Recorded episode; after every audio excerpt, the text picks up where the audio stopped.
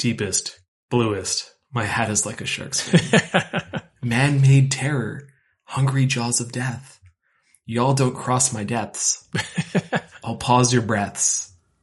I cause you to sink down 40,000 leagues, bleeding to death with no arms and short sleeves. what? Bleeding to death with no arms and short sleeves? My world's deep blue. Killer's gotta eat too. Looking for human flesh to rip my teeth through. Other fish in the sea, but barracudas ain't equal to half a human predator created by a needle. Do I do the whole song? Is this what I don't think so. All right. Uh, I'm just picture you doing like slam poetry, but reading the lyrics to this song. Uh, and it's do you want a, a fun fact? I do not like slam poetry at all. It makes me uncomfortable. No. Everyone loves slam poetry. It's quite simple, really. You just need to show you some film. You mean like going to the pictures? Something like that.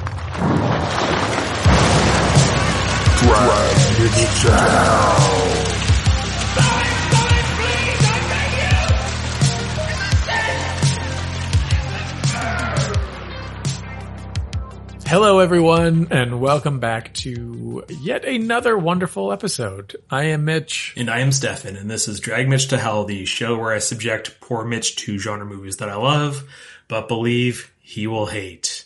But But it's our season finale. that's right. What does that mean, Mitch? That means we're about to ascend to heaven. I, I, I traded That the was- distance. Sound of us hopping aboard the train Choo to get there. choo! We're ascending to heaven. That's the that's the train to heaven. Maybe I'll close my right. window. Question mark. yeah, maybe. I was enjoying some fresh air, but apparently, uh, I mean, th- there have been a lot of train derailments lately. So maybe I should just close my window and pray for the best. we wouldn't want a derailment to uh, derail our podcast, now would we? No, we would not. Um, I mean, hopefully it doesn't.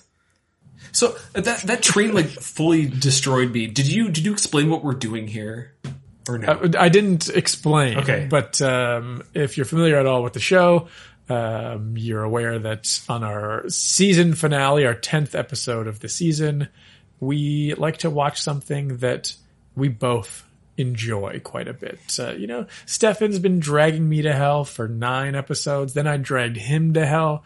It's time for us to get out of hell yeah. And to ascend to heaven and enjoy a wonderful film. Yes. So I, I guess uh, using this framework, the the the gates, the pearly gates have opened, and we have a, a movie for us. I'm not going to reveal it right now, even though it's already in the title and everybody knows exactly what we're watching. But I have a question for you to kind of like ramp us into this Yes. pure hell. I'm ready for this question. I don't really have a good one. I'll be honest. So like, I'm like Oh, okay. the expectations are too high. I need to bring that down a little bit. All right, sorry. Okay. All right, hit me with your lame question. My lame question is: Have you ever seen a shark, like in person? Like, obviously, you've seen a fucking shark. Um, in person. So, I mean, I've seen sharks at like the, they have like the Ripley's Aquarium, which has some sharks in there. I have never seen a shark in person with me being in the water. I have gone scuba diving a, a few times and seen marine life, but uh, I did not get to see sharks. However, it is on my bucket list of things to do. I will go cage diving, at least cage diving with sharks. We'll see how that goes before I make any decisions about getting out of the cage and diving with them. So Mitch is ready to start 47 meters down as our next season finale episode. Clearly, Don't know that I would go that far. Yeah. But I do love a good shark movie. I love shark movies. Uh, I love like animal tax movies. I've talked about it a bunch of times. I'll get to it again a little bit later about you know uh, my history with this movie and, and general stuff, and then I'll get to the animal tax stuff. But I, my bucket list item is also cage diving. But Maybe we could go together. that'd be a lot of fun. I'd be super into that. But I, I've never like I've never uh, like I don't have like a diving license or anything like that, so I'd have to get that first. Yeah, they're not hard to get. No, can you breathe? well, they do uh, some interesting uh, training when you're doing your training dives, which are for someone who is not good under pressure. I don't know whether you are or not. Um, but if you're not, it could really not be good because basically you, you go to the bottom. You're not super far down, but you know, several meters down and you're removing your, uh, oxygen or, you know, whatever. Um, your rebreather, you're flooding your mask with water and basically have to re-grab, find your uh, rebreather in with your eyes closed, essentially, and get that back in, clear the water from inside your goggles. So you're in a spot where you're, you know, several meters underwater trying to get your shit together so you can breathe again. Um, so that's just part of the training to get certified. Um, but like I said, it's as long as you remain calm, it's not difficult to do, but it's an environment where I think it could be easy for people not to remain calm. Mm. Do you think that that would be me? I don't think so. I mean, I don't know that I've ever seen you truly under pressure. I mean, I get I get uh, frustrated, but I don't get like ooh panicky. Like panicky. No, I don't get yeah. I don't get panicky. So no. I'm sure you'd be fine. Yeah. Like I said, you just know that your thing is right there. It's attached to you, and there's also a guy like a trainer who's literally like directly in front of you in case you fucking freak out who's going to put it right back in your mouth so you're fine. Oh man, will baby find their soother again? That's me underwater, I suppose. Exactly. um. So yeah, I guess. Uh, I mean, do you have a question for me based on this film? Because like, I couldn't think of anything else. Like, I was like, have you ever been attacked by an animal of any kind? But then it feels like kind of. I do the attacking. You do the attacking. It feels like it feels like it's too far away from like like the like it's one specific. It's a fish in this. Right. Well, I'm curious to know because I'm, we're both big Jaws fans. Uh, grew up with Jaws. So like sharks were like the animal for me or mammal or whatever you want to classify. Um, so like shark movies are incredibly appealing to me where I'll watch ones that are probably not going to be very good, but I just like love a shark attack movie. And then animal attacks, like regular animal attacks movies are a little bit below that. But I'm curious if there's an animal for you or mammal or, or fish, whatever, that is like the, the number one, like the, the one that you want to see attacking people, top priority or top of the list animal for you. Mm, interesting. So uh, I'm like a huge Jaws fan, like from very very young, and to the point where like when I was in high school, I wanted to be. I sorry, this elementary school. When I was in high school, I was like, I'm not going to do that. That's a hard no for me. But like I wanted to be a marine biologist. Um, it, you know, I have a degree in health sciences. I had zero interest in like going to pursue an education beyond a bachelor. So like, I, it just like, it didn't seem like, I feel like that's the kind of place where you're like, you're going to like go and get like a, a master's and then a PhD. And, and I like academics to a certain point. I'm just like, I, I don't understand. Uh, but that's me personally. I don't, I don't learn in that environment. So sharks, like great white, probably the top. And then I would say a very close second is I'm a huge fan of crocodiles. Okay. Yeah. So, uh, I was thinking maybe bears were going to be next, but, uh, crocodiles. I, there's a, there's a joke. So obviously we live in Canada. I've been to like super northern, uh, Ontario.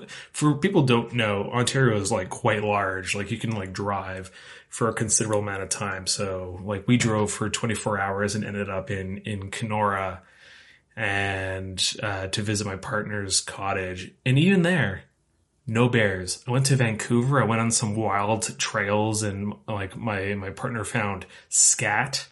So shit.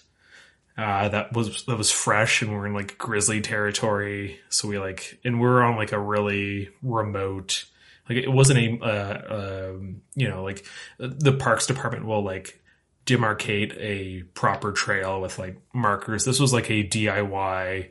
Somebody tied ribbons. The trail was like mostly overgrown. We're like, we're in a, uh, this is a bad, I almost found myself in like a similar, like, like a, an animal, my own animal attacks movie for a hot It's the beginning of a bear attacks movie. Man, This couple lost on the trail. They go off the beaten path. Yeah. Right into the grizzly's mouth. I mean, I like when I'm on vacation, I like, eh, I mean, this has changed a little bit. Now I'm like, give me that resort vacation life, baby. But like earlier, I'm like, I want to do like the wildest thing. And like, I- I've already, I've told you this like a few times. Like, if anybody has like a weird thing, hey, do you want to go do this? I'm on board. Like, sign me up. Whatever weird shit you want to do. Like, uh, like, uh, like, I'm down for an experience. Uh, so this is one of those where I'm like, I looked up a, a weird wild trail um, out in you know the Vancouver wilderness where you know there there aren't like trailhead markers. It's like literally you go across this like shitty wooden bridge with like missing planks. Then you have to pass an RV that has legitimate bullet holes in it. And then you, you, you, you go down the train tracks for 1.7 kilometers. And then, you know, you'll see like a tree branch with like a pink plastic ribbon tied in a branch. And that's where you start. And that, that's literally, it's like, there's like so many indicators where like when you're watching a horror film, you're like, surely these people should have, you know, read the, read the signs and not gone down this path. And I did. It was a fun time. Uh, it takes you to an old logging ghost town where, by virtue of how they've done their plumbing and like it uses like natural water, the the like the edifices don't exist anymore. Like the buildings are gone; they're like crumpled over, but there's still water running out of the pipes. It's actually it's pretty cool. Okay. Yeah, Interesting. It's definitely a, a place you would go. yeah, for sure. Like yeah, Yeah. Um, but but there, it's been like graffiti, so like people party there and stuff, and I'm like, those are the real people that like, I don't, I don't understand you people. I'm doing this one time. You guys come out here and party. That's wild. That's right. Yeah. Party with the bears. Party with the bears. Um, so bears would be like my close, my my close like third, and I still do not believe they exist because I've been in like so many situations where I'm like, please just show me one fucking bear. Never seen one. Have you seen a bear? no. No. They, clearly, they don't exist because that's the I don't do a lot of hiking or trails or outdoorsy kind of stuff. Mm-hmm. Um, so it's it's unlikely that I would see a bear. Uh, but I've heard about people seeing them. So you know, I'm aware. I hope they're not lying. I'm aware people have seen them. Obviously, I'm kidding. Like they exist. I'm not like I'm not an insane person. that much of a lunatic. Yeah, I'm that much. Yeah. That is the operative word. Oh man, so we're talking all about this. Should we just like get into this finally? Is it time? Let's do it. Let's hop in. Let's do it. So in this episode, we're carrying a big stick and we're the meanest motherfuckers in the valley. And that's because we're watching 1999's Deep Blue Sea, baby. Damn straight. Tell me, Mr. Franklin, have you ever known anyone with Alzheimer's? No. What if you could end all that suffering with a single pill? Give me till Monday morning, 48 hours. I'll give you results that'll skyrocket your stock price. In the most advanced research facility in the world. Wow. Beneath its glassy surface, a world of gliding monsters. A team of specialists is working against the clock Did someone order the fish? on an experiment to benefit mankind. Sharks never show any loss of brain activity as they age. We're this close to the reactivation of human brain cell. But before they can save millions of lives, Tell me I didn't see that. They recognize that gun. It's impossible. Sharks do not swim backwards. They can't. they'll have to find a way to save their own.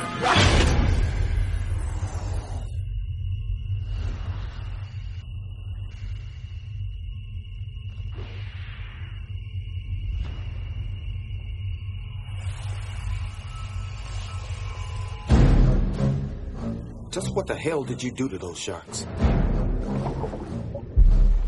Did you feel something? Jim and I use gene therapies to increase their brain mass. What is that? As a side effect, the sharks got smarter. Somebody, please, tell me what that is.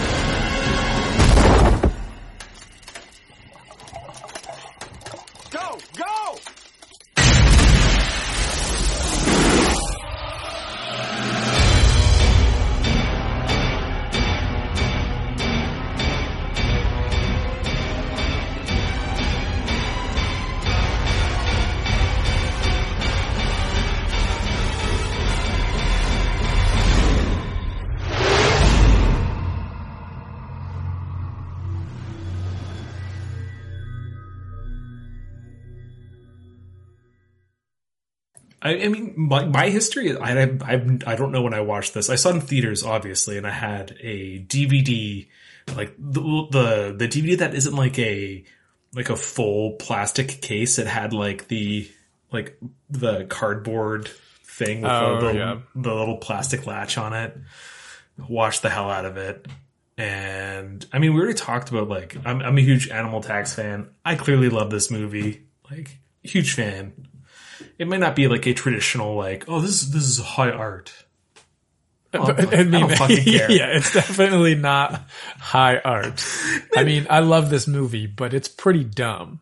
but also so Renny Harlin was like oh like the original script had like them fighting with grenade launchers and I wanted it to make this serious like I wanted to take like the production values of like The Exorcist to make it a true horror film that's a fucking serious thought Yeah, I mean, I don't know that he accomplished what he set out to.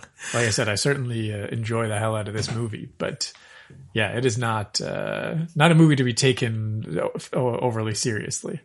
no god no but I but I love it Yeah, it's great. Yeah. I've seen it countless times.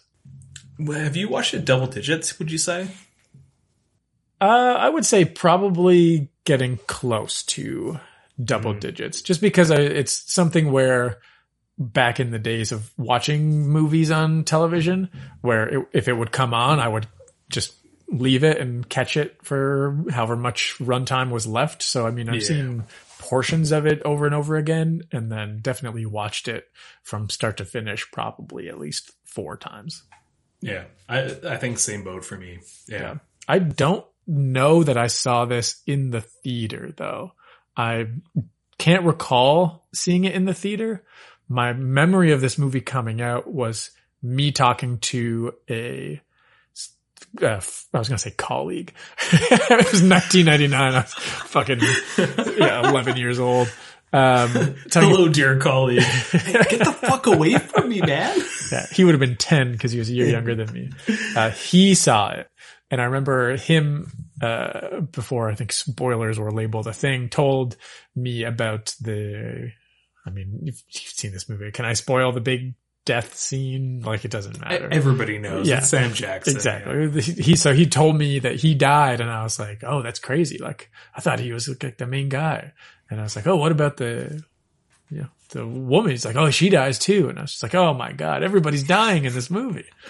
Um, so I remember being surprised, uh, at that uh, Yeah. decision, but I don't think I watched it until it came out on, I guess it was DVD initially. Would it have come out on Yeah. VHS as well at that time? Oh, uh, I think it's too late for for VHS. 99, 2000. Maybe, maybe it did. Yeah, I don't know. So yeah, maybe wouldn't surprise me. But uh, but yeah, definitely watched it on video several times, uh, and love it. It's a great, uh, fun movie. Uh, speaking of fun, fun fact: the uh, um, the character of Susan, who your your name is currently Doctor Susan Michilastar. Pronunciation? Not sure if that's correct. uh, I may have. Uh, I don't know what origin that last name could possibly be, but uh, that character who you said your friend said died didn't actually originally, and she survived. And during test screenings, they're like the audience was like, she's the villain of the story because she like made the sharks, man. She made them smart, so she's gotta die. These fucking like knuckle dragon mouth breathers were like, the woman's gotta pay. and they went and reshot that fucking scene. So I read that and it's one of the things in the movie that I, am not upset at all that she dies. Uh, oh yeah, I think it's actually kind of interesting to be honest. But the way that she dies has always been silly to me. I've been like, why would, why are you jumping in the water to try like I understand the the bait concept, but it's like it's just her hands and the blood is in the water. If that's the concept that it's going to smell the blood, just cut your hand and put your hand in the water, drip some blood in the water. I know that's not actually how sharks behave, but if that's what your movie is relying on as the idea as how sharks behave, you don't need to jump in, swim out, yeah. and then be like, "Oh shit," and then swim back. Like, yeah, it so it's always bothered me. It, it, bothered me too because it was clearly like cut in because ultimately it, it means nothing in in the final sequence. She killed herself for nothing. it, like because Thomas Jane just jumps in after her, which is the the purpose was for him to like shoot the shark that was going to come towards and, and and eat her, and he's just like, "Nah, dog, I'm going to come save you." like, yeah. It's it's so dumb, like it's it's so bad. Yes. Uh, it makes zero sense. And we jumped ahead a little bit, pretty much the whole movie. yeah, to the very end of the film. um, but uh, man, I had another thing. Uh, the, based on what you're talking about, like, I've, I've, lost the I've lost the thread. Um, fun. Uh, so Renny Harlin, the director of this movie, uh, he's he did Die Hard 2, Prison, uh, Cliffhanger, Nightmare on Elm Street 4, Cliffhanger. I love Cliffhanger. Um, I don't know how you feel about it, but never seen. Really? Yeah. Man, it's man. I got a fly in here. I've got one too. Yeah, we both have flies in our in our respective places. Um, uh, watch that. Like, are you, are doing a, a, challenge. Like, it, it's it's like John Lithgow. The, the list is already made, Stefan. I can't add arbitrary films to. Uh, to how dare you call cliffhanger arbitrary? I will go challenges have prompts that make you pick specific movies. So I'd have to figure out a way to have gotten cliffhanger onto the list before I started. I'm already like I'm having a breakdown because movies into this fucking. There, there must be some prompts that you could just be like. Also, does it take place in New Orleans? I, I, I, don't think they say where. Is Harrison Ford in it? Um, These are some no. of the things that I had to to pick. What else you got for me here on my my challenge? Yeah. Uh, let me pull up. Um, don't bother. If this is going to derail us for, I, I, have zero interest. My my point in bringing this all up is because I like regularly confuse Renny Harlin with John McTiernan because obviously John McTiernan did Die Hard, right? And because Renny Harlin did Die Hard too, I'm just like, which one's which? Which one's been arrested for tax evasion? I have no fucking idea. Well, you know what else John McTiernan directed? The Thomas Crown Affair, which is one of the movies on my uh, challenge because it was watch a film from 1999 and I just picked that movie. When was Cliffhanger put out? I want to say like 93, but I could be could be wrong. 90, man, that's a horror. How do you know that? You haven't even watched the movie. I probably saw it in my uh, research that I was doing for this episode. Oh man. hey, maybe there's aliens in it. Oh man. There's no aliens in Actually, unless you maybe it takes place in Arizona because that's another uh, prompt. Arizona or Minnesota. Uh, that is uh, ne- neither work. Okay. Well, next time I'll uh, do the challenge with you, and you can watch 31 movies in 31 days. That sounds like a. I, I'm really bad with like being forced to do something. Like I again, like I think I said on our last episode, I have like oppositional defiance disorder. Somebody's like, "Do this thing." Somebody says, "Do this thing." I'm like, "No, I'm good." Even if that person is yourself yeah, like I'm just be like I'm, I'm also like so mood driven with with watching stuff. Yeah, like I I bought. I'm gonna have to close my my window finally, but uh, Um, I, I like bought a stack of movies and I was like, oh man, I can't wait till I get through this. And I've watched maybe like two so far because I like I can't watch something unless I'm like keyed up, ready to go. Yeah. Yeah. So, anyways, that's uh, a little insight into the madness that exists uh, within my skull. All right. Should we just talk about what this movie is uh, about? yeah, I guess so. All right. So, um, uh, let me see. Oh, I have one more thing. I see one more thing. I'm like looking at my notes here. Man, I'm, I'm, I didn't do much research because, as you know, I allocated my time that I would spend researching watching the sequels. yeah. But this is unrelated to the sequels. But the, what I did find is that the writer of this, uh, the original writer, Duncan Kennedy, uh, who wrote another shark movie that you, I love, you disliked, uh, that, please tell me if that's a mischaracterization, but Bait. He also wrote Bait. Yeah, I'd Don't say I was like, shrug. had mixed feelings on Bait. It's not a shark movie that I would rewatch. I So he wrote that too, eh? Interesting. wrote that too. And the point of bringing this all up is because the uh, impetus of this film, I feel like I mispronounced that, but I'm going to go with it, was that he witnessed a, uh, a quote unquote horrific, uh, or yeah, horrific shark attack, like outside of his home. And after that, he started to have nightmares. And like, I find this baffling because it's like, it's like a press tour kind of quote thing. Like, oh, what, what, why did you write this movie? And he's like, well, I witnessed a really bad shark attack and then it left me with nightmares. And rather than like leaving it on that note, which is like the appropriate place to kind of like stop, you just stop talking. He then decided to explain his, his nightmare where he's like, yeah, I was pursued by sharks that could read my mind within like, like pursued down a hallway or, or a tunnel with sharks that could read my mind. I was like, man, shut the fuck up. Well, I mean, he had to have gotten to super sh- smart sharks somehow, right? Man. We all are dying to know how he came up with this brilliant idea. Yeah, it definitely sounds well. Like, I, I enjoyed Bates, so I want to give him like some credit as like a writer, but I do think that lar- this the script is probably improved with the the other writer, writers that came aboard when this uh, script. Well, yeah, was, I mean, how many purchased. writers are credited on this movie? Like three or four, maybe. yeah, there's That that might be. more than Uh, a couple.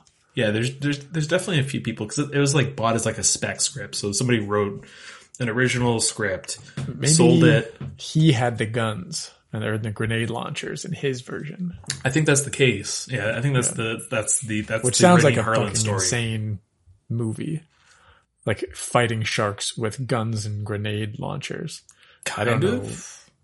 Were were they floating down passageways and could they read their minds? Like, I don't know. And the point of bringing that up was when I read that, I was like, somebody needs to muzzle this person or, or like have a PR coach to say like, oh, this story ends at you had nightmares and just shut up. Don't I mean, I think it's kind of funny the the dream that he was having and how silly it was. I didn't s- w- listen to him d- talking about it, so maybe Oh, his good point. tone of That's voice was like, you know, the fucking sharks were flown down the thing. It was stupid, but I, you know, it it gave me a germ of an idea. Trying to, to help this guy out here. I mean, yeah, what I a guess so. fucking idiot! He told the story about how his dreams were dumb. We all have dumb dreams. I mean, we all eh, eh, exactly, but I'm not out there. I'm not, I'm not here on this podcast talking about my dreams, which I actually don't dream too frequently, so I can't. I don't really have anything to. Let's get into this fucking movie. Yeah. I'm gonna, def- I'm gonna deflect this. How does that sound? Sounds great. All right, so we have our, as most horror movies do, we have our cold open. Uh, we have a uh, two couples on a yacht, and they're they're playing some sexy music. They're independently trying to like, get it on on at various ends of this yacht, and all of a sudden, boom, boom. They start to hear something and they, they stop their necking and, and, and opt to explore what could be the origin of this, this, the thuds that are rocking their boat. Uh, which eventually they have, they have some, some sexy music going on, as I said, and the, the, the boombox, you know, uh, careens over the edge into the water and ends, uh, thus ending their sexy time. And eventually a, a uh, shark erupts through the hull of the boat and knocks them all into the water. And just as the shark circles around to dispatch our hapless, horny teenagers, a glistening uh, Thomas Hardy, Tom Hardy, Thomas, Hardy. Hardy. Yeah, Tom Hardy. the fuck Tom Hardy name? is not in this movie. Man, this is like I don't even have my Thomas Jane. Ed Hardy. bad bad tattooer. I mean, Tom Hardy shark. is an actor, but Yeah, Tom Hardy is an actor. um, Thomas Jane, uh, the Punisher himself, uh, is glistening from a, a, a boat, you know, 20 feet away and, and has like harpooned our shark, thus saving our horny teenagers. I have to say, this is a, uh, I love this movie. This is a terrible cold open. it sucks, man. it's pretty bad, and not just because no one dies, um, but I believe one of the of the few lines of dialogue that are uttered amongst the horny teenagers, one is, "We're having a party." it's just, I was like, no one says anything to them prior to that. Yeah. They just blurt out that line, like as as if we don't know that they're having a good time on this boat. Um, it's just it's it's very silly, and the harpooning of the shark uh, is also. I'm not really sure I understand, and maybe I just missed something, but like he they managed to track this shark that has escaped from the Aquatica, which we'll get into. Yeah. Um, a prevalent feature in subsequent uh, installments. Um, but he shoots it with like a harpoon gun, right? Mm. And then is he attached that to something? What's stopping? Because he's on like a little boat. Yeah, and he makes a, a comment later on to Scoggins, who's we'll, we'll meet him, but he's like the engineer of the base. He's like, I had to put two harpoon darts into him. I'm like, that makes zero sense. And like, how quickly are you shooting these things? Is it a, a harpoon machine gun? Like, it, it's Yeah, all kinds of It bananas. just like the shark is like literally stopped in its tracks, like cannot, it's flailing, can't get at them. Yeah. Meanwhile, later in the movie, the sharks are pulling down a helicopter from the sky, but they can't pull the a little boat in the in the open ocean. I think the idea for the helicopter, which we'll get to, is like it's the Big Mama Mako, but they they say it's like forty five feet. I'm like, what the fuck is like? What logic does this movie operate on? I understand Crazy. because like it's uh they, th- those are like smaller sharks, and obviously like Jaws was like a twenty five foot shark, so like forty five feet. Are you like? I'm gonna- I'm to type and find see if we can find out the exact length of the shark. Sorry, of uh of the one in the movie. It is. It's forty five. I'm not even joking. They feet? say they say forty five feet for the largest. That's just insane. Yeah, it, it, I'm, and it doesn't even look like that. No, sorry, not the one in the the cold open, but like the the the shark later on. Like it's it's not that large. It- And- no, it, that's just And, ridiculous. and if, if if so, this movie hinges on uh, for uh, the first third whether or not the the scientist who will meet has tampered with the sharks. If you go there and you see a 45 foot shark, the answer is clearly yes. These sharks have been tampered yeah, with. they've been up to something. It's so weird and wild, man. But anyways, I guess the point is like I wanted to ask you because like I I like I when I started watching, it, I was like, oh man, why did we do this movie? because the cold open is like is is atrocious. There's like there's nothing funny or endearing about it. It's not like the in, in Jaws where you have like the person who you know meets a dude at a like a hippie party. And you like you get a good sense of like these people. There there, there isn't a lot of dialogue and you kind of but like one the guy's kind of drunk and fumbling around. And it's saved by the acting and, and kind of like the situational conceit of like the hippie party. And then you know she goes swimming on her own and is dispatched by the shark. Good setup. Here you just have like bland maybe college probably college kids. Yeah. On a yacht In in the middle Uh, of the ocean? Question mark. Definitely, definitely question mark. I do like. All right, man. I'm saying the sharks in Deep Blue Sea are like the proto orcas for like the their current yacht destroying uh, predilections. this movie was like. Uh, I, I think the orcas have watched this film and have have thus decided we got to destroy those yachts. Otherwise, we'll never meet Thomas Jane slash Hardy. Yes, Thomas Jane slash Hardy. Like what? Maybe I feel like the the height of Thomas Jane's career was like this movie followed by The Punisher, Yeah. and then that was it. Yeah. Pretty much. He was in Uh, the the Barry Pepper HBO uh, movie, uh, sixty one. But uh, he's, he's in The Expanse for like a few seasons, I think, too. right, but who the fuck watches that? No, I have no idea. what to tell you. I tried. I, I, I, there's too many characters. Like, I, but I'll eventually like get through it at some point. But Yeah, I I couldn't watch it. I got a Uh, poor poor a- sense of wasn't a big fan of the first Yeah. two episodes that I watched. I think, but uh, Yeah, but like one. this is like peak Jane. It's like okay, he's not doing like he's not a big name actor when he does this movie. He does this, he does The Punisher, and he's like, you know, at the top of his game.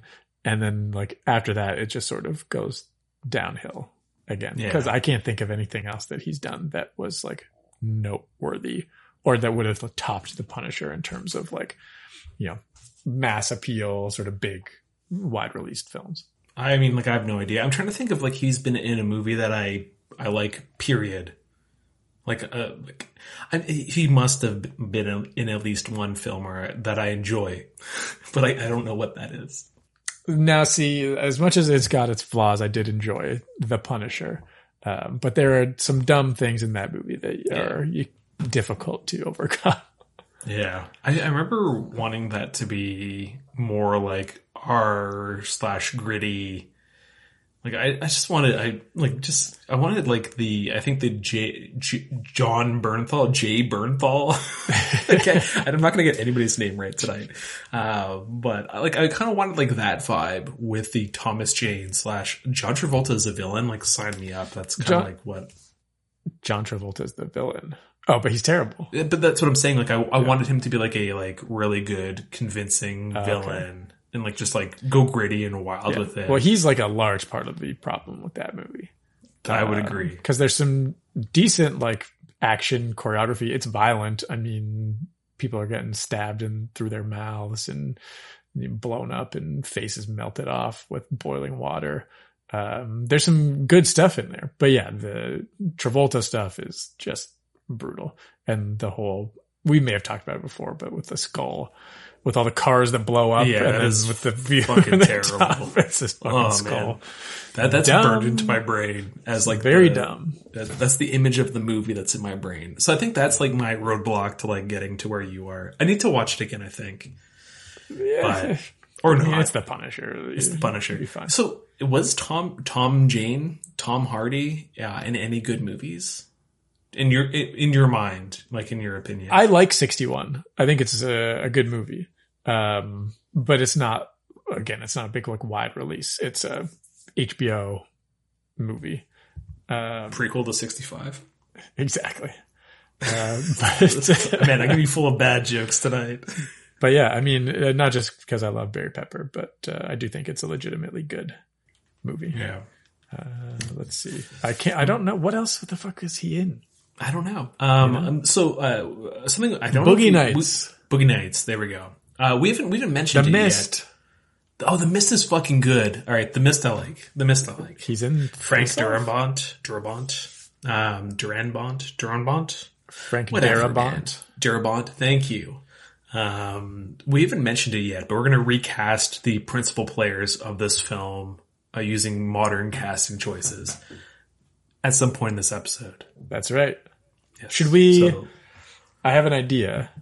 go ahead. Should we Do it as we introduce the characters. I was gonna say as the characters die. So when they die, when they have their death, then we can reveal who we would have to play that character. Well, then spoiler alert: we're never going to recast Tom. Well, we Thomas can do them at the end of the movie. Okay, okay, okay, fine. Um, I don't really have the plot written out. I have like the start. That's fine. Because like I'm, I'm like we we can just like shoot the shit here and, and the have a good short version of the fucking plot of this movie is that they are at this base called Aquatica. Wait, let, me zhuzh it in first before you just. okay. I gotta, I gotta foreplay this here. So this is the the the classic conceit of like we're a uh, a research company that's like our funding is being pulled and we have to demonstrate that our research has actual results. So we first meet Dr. Susan McAllister, who's played by Saffron Burrows, uh, who's disappeared? Question mark. I, I, I, Yeah. Man, she, she she's a barb, time. like from Stranger Things, just like gone gone into the the upside down and never come back. But uh, she's making a desperate plea to our like super rich investor, uh, Russell Franklin, who's played by Samuel L. Jackson, and they're doing Alzheimer's research, and she's like, "Do you know what?" Alzheimer's does. By the end, my father, and she like goes into like her own personal story. She had So to that is- tell him about his wife being dead over and over again. and that was so bad for her. you know? Experience the pain on his face every single time that he learned the news again.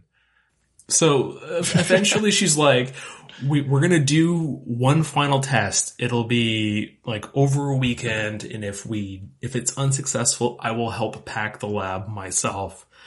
And he softens and he agrees. But as a, uh, a slight, uh, hitch, he has to go with them to the, uh, uh, to the lab, their, their huge wet lab that, that's out in the ocean and uh, oversee this whole the whole proceedings. And uh, something that's kind of like mentioned lately is that like how could you achieve these results without genetic tampering? And that's a huge thing is like you know how are they going to get this result with the current you know i guess like the iterations of the testing that they've done thus far so that that's our setup now mitch have at it baby. So it's, called Aquatica. that's, that's that's all you're gonna say it's And- aquatica and that's it and they've got sharks there. And uh these sharks are smart. you fucking serious? Don't do this, man. You're torpedoing our episode. not at all, not at all. Um yeah, I mean, so Samuel Jackson, the Russell Franklin character, shows up at Aquatica and we sort of get to meet our cast of characters. Uh what's her name? Janice Higgins. yes. who is played by Jacqueline, McKenzie. Uh, is the one who greets him and uh, the exposition machine. I know this is a auditory medium, but for anybody who doesn't know what's going on, can you please explain? Stefan is uh, cracking open a Hamilton Tiger Cats CFL tall boy. I'm a piece of trash. Do they have their own brand of beer? Uh, or who, who makes this? Is it just like a Canadian that they Um, yeah, put a different logo on? No, no, no. It's it's not a Molson Canadian. Well, I don't know who the fuck's making Hamilton Tiger Cats beer. Out in uh, wine country, there is Bench Brewery. Not a particularly good brewery, but uh, a nice place to visit if you're looking for a nice place out in that neck of the woods. They have decent food and okay beer. Anyways, they have a lager, which no lager is like outstanding. It's like a whatever beer. Uh, and they just slap the called? Cats. The uh, their, their lager. It is uh, man, I can't remember what it's called. The Lincoln Lager. I feel like there's a missed opportunity for an Oskee Wee Wee Oskee Wawa. I would agree. Oskee Wager. I, I agree. So so it's it's their their stock lager is the Lincoln Lager, and then they just slap the logo onto Oh, okay. it. So I think that's the issue. It really eliminates the fun wordplay that you could have with the Yeah. wild as hell Ti-Cats chant. Which would you do it for our our listenership? I would never. Really? I'm not. Uh, I can't do it, Stefan. I I was born in Regina, Saskatchewan. Uh, I could not uh, chant the Hamilton Tiger Cats chant. Oskee wee wee, Oskee wah wah, holy, Mackinaw, Ti-Cats eat 'em raw. There you go. And vaguely sexual. And they have to have a uh, an an old an elderly man with a bowler hat uh, doing the uh, cheer for everyone at the stadium. Man, I love where I live. I'm just saying, it's a fucking weird place. Yeah. Yeah. how, how did we get here? Oh, I you distracted. Oh, I'm sorry. You said I was going to derail it with uh, torpedo the podcast, and I tried to get back on track here. And, and I'm just showing it myself. Beer cans. Yeah. Um, I'm sorry. Check out my beer cans. So he, so Samuel Jackson is at Aquatica.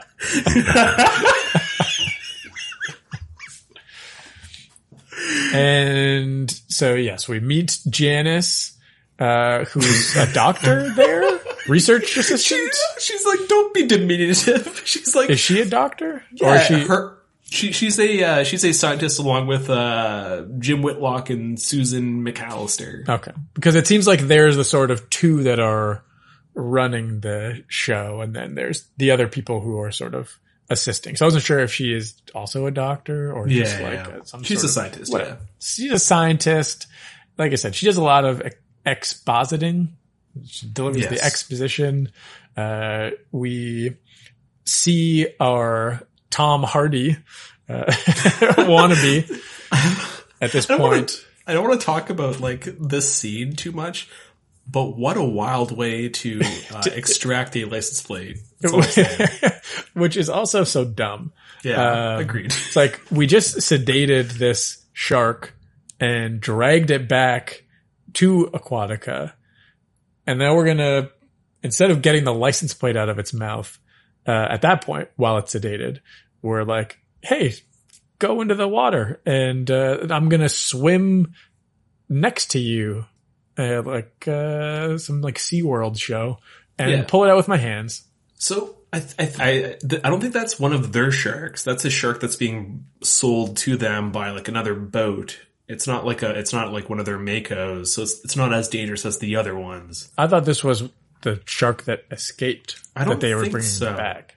I don't think so. I think that's already been like brought back, and this is a shark that they're purchasing because they're talking to the boat about like how much it's worth uh, to them to buy.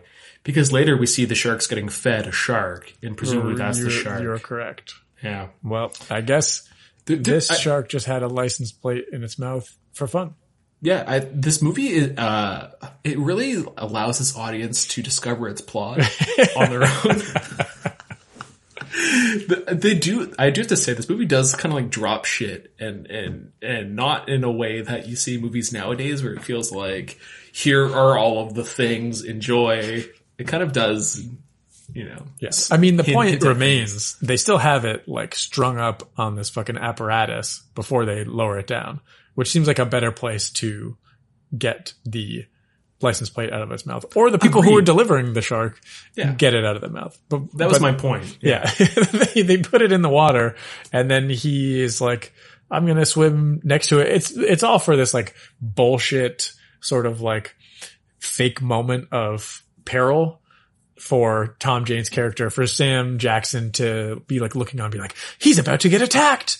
And then it's like, nope, he's just super great in the water because he used to be a smuggler. Super great in the water. I mean, he's basically a fucking acrobat. The way he like moves out of the way of some of the uh, sharks in the water Yeah. uh, to avoid getting uh, attacked. But yeah, so Tom Jane fishes a uh, license plate out of the shark's mouth. He comes up. He has his little moment with Sam Jackson. Uh, we also introduce our Doctor Jim Whitlock, who is Pissing into the pissing wind. into the wind, but he's the smartest man alive, uh, per Janice. Um, so is that, uh, I think that's where he meets most of the cast. We don't get LL Cool J or anybody else sort of on I think the we also get dock there. Scoggins. We get Scoggins because Oh, about the, the uh, height of the fence. Right. So uh, he kind of like hands the license plate off to Sam Jackson. And he's like, "Oh, they don't really like the taste of us. Like they, unless you're like a rich suitor or whatever the line is that he delivers, essentially saying like, "Go fuck yourself, you rich piece of shit." And then he walks off. Then he sees uh, Scoggins, whose name I can't remember his first name. I have a hard time rem- remembering the like. Uh, I've already forgotten. But, Tom. Uh, no, no, no, sorry, Tom Scoggins. Yes. I, I have a hard time with uh with Russell, like the like fuck. What's Sam Jackson's Franklin? Franklin Russell Russell? It's like such a forgettable name. Russell me. Franklin. Russell Franklin. Russell Frank. There we go. It's like pure dog shit. Uh, It's just like it means nothing.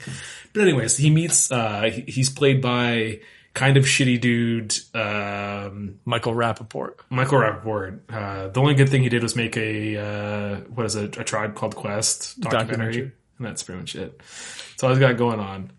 What uh, what did he do that uh, he's a shitty Oh, dude? There's a cool like Roots article or the Root article about him. It, basically, like how like he's kind of like co-opted like a lot of black culture, and and lately he's like used like a lot of like like you, using certain terms that you should not be using if you're not black. Uh, and just being kind of like mean and gross about it as if he's like accrued like He's got like, like street He's cred. got street cred, therefore he can like say the stuff. It's just like not great. Anyways, um, also, he, have you seen him recently? Uh, Like Goo- Google so. man, he looks like uh, a, the a desiccated husk. a desiccated husk. Yeah, he looks like somebody put like fucking. He's an insect, and somebody put like diatomaceous earth all around him, and just sucked the moisture out of his body. Now he's just like looks like the fucking mummy. If the mummy was like Larry Bird, I'm not seeing anything that. here I'll I'll, I'll send you something later. Sure, you, you- can be like, holy, you can be like, holy shit. Uh, so anyways, so, So we've yeah, met. we meet Tim. We meet Scoggins, who uh, says he raised the feet, the the feet, the fence, like uh, Tom Jane asked for, because they want a higher fence to keep the sharks in. So we have uh, Michael Rappaport's Scoggins. We have Jim Whitlock as uh, played by Stellan Skarsgård. Yes. Um, uh, it's quite clear based on what you had said that Janice has feelings for Jim Whitlock, just so everybody has a full context. Although everybody's seen this goddamn movie, I don't think we need to go too far into it. We haven't met him yet, but there's obviously LL Cool J's preacher character. Sherman with Dudley. his- uh, sorry, what's his name? I believe it's Sherman Dudley. what's the parrot's name? Bird. Oh, interesting. I don't know. Yeah. Is Maybe is that the Yeah, he does say bird a lot. It Just for, like, it, it's a uh, a foul mouthed, wise acred parrot um, that just calls him like you're a big dumb fat ass and fat butt. fat butt. You got a big fat butt. that, that bird rips. Man, here's a funny story. So I, I watched this with Anna and and and my, my partner, and she she hates uh, when animals die in movies, and I agree. I don't like it either. And I said, "Oh no, the parrot lives," and I was like, I was convinced in my memory that the parrot lives. Like I could see at the end of the film just being like on a on like a piece of rubble, just going like, "You got a big fat butt." In my head, and I hadn't seen this in like a like a, a year or something. So I, I was really adamant. I'm like, no, don't worry about it. We can watch this movie. You don't have to feel bad that a that a parrot dies. And she's like, I bet you're lying to me. You lied to me last time. And I'm like, no, no, no, I'm serious. The parrot doesn't die. And then, like, very early on in the movie, the shark jumps out of the water, just boom, crushes the parrot. She's like, I knew it. Anyways, so Birds I'm don't count. Birds don't count. I agree. Yeah. Fuck them birds. Fuck them birds. Uh, so uh, Sherman Dudley, uh, aka Preacher, who is the uh, the the chef of the base. Uh, we'll meet him later, but that's our, our core group, and everybody else has kind of like been furloughed for the weekend because. Well, don't their- forget Brenda Kearns. Oh, Brenda! I can't. So Brenda tower. in the tower, and you got so annoyed when I when I sent here's the here's our recasting for the movie, and you're like, oh, fucking Brenda. yeah. played by, interestingly enough, uh, uh, John Turturro's cousin. That- That's John Turturro's cousin. Is the the actor Aida Turturro is the Yeah, the she's in. The Sopranos. yeah. and she's John Turturro's cousin. So Oh, there you go. it's, It's a fun little, fun little tidbit to explode our runtime further. yeah, we're already at almost an hour. We haven't even gotten to the second. I mean, like we're, I think we're gonna, we're gonna have to breeze through this pretty hard. Uh, we have some inter- interstitial elements where we find out that Carter has like a criminal record, and that's why he doesn't want to like. He was a make- smuggler, he's a smuggler, which is why he's so good at diving with sharks. It makes complete sense. Was he swimming across like the the ocean Uh, with drugs? That's what smugglers do. Yeah. Anyways, like it, it, it, it feels so inconsequential. He clearly has asked out the doctor Saffron Burrows before. You know, maybe one day he'll take me up on that beer. Uh, but she's not interested because he's a peasant compared to her. You know, she's a doctor and he's a lowly smuggler who's meeting the terms of his parole yeah. by being on Aquatica. Try not to make waves. That's right. Um, there, there's a birthday party for Dr. Susan.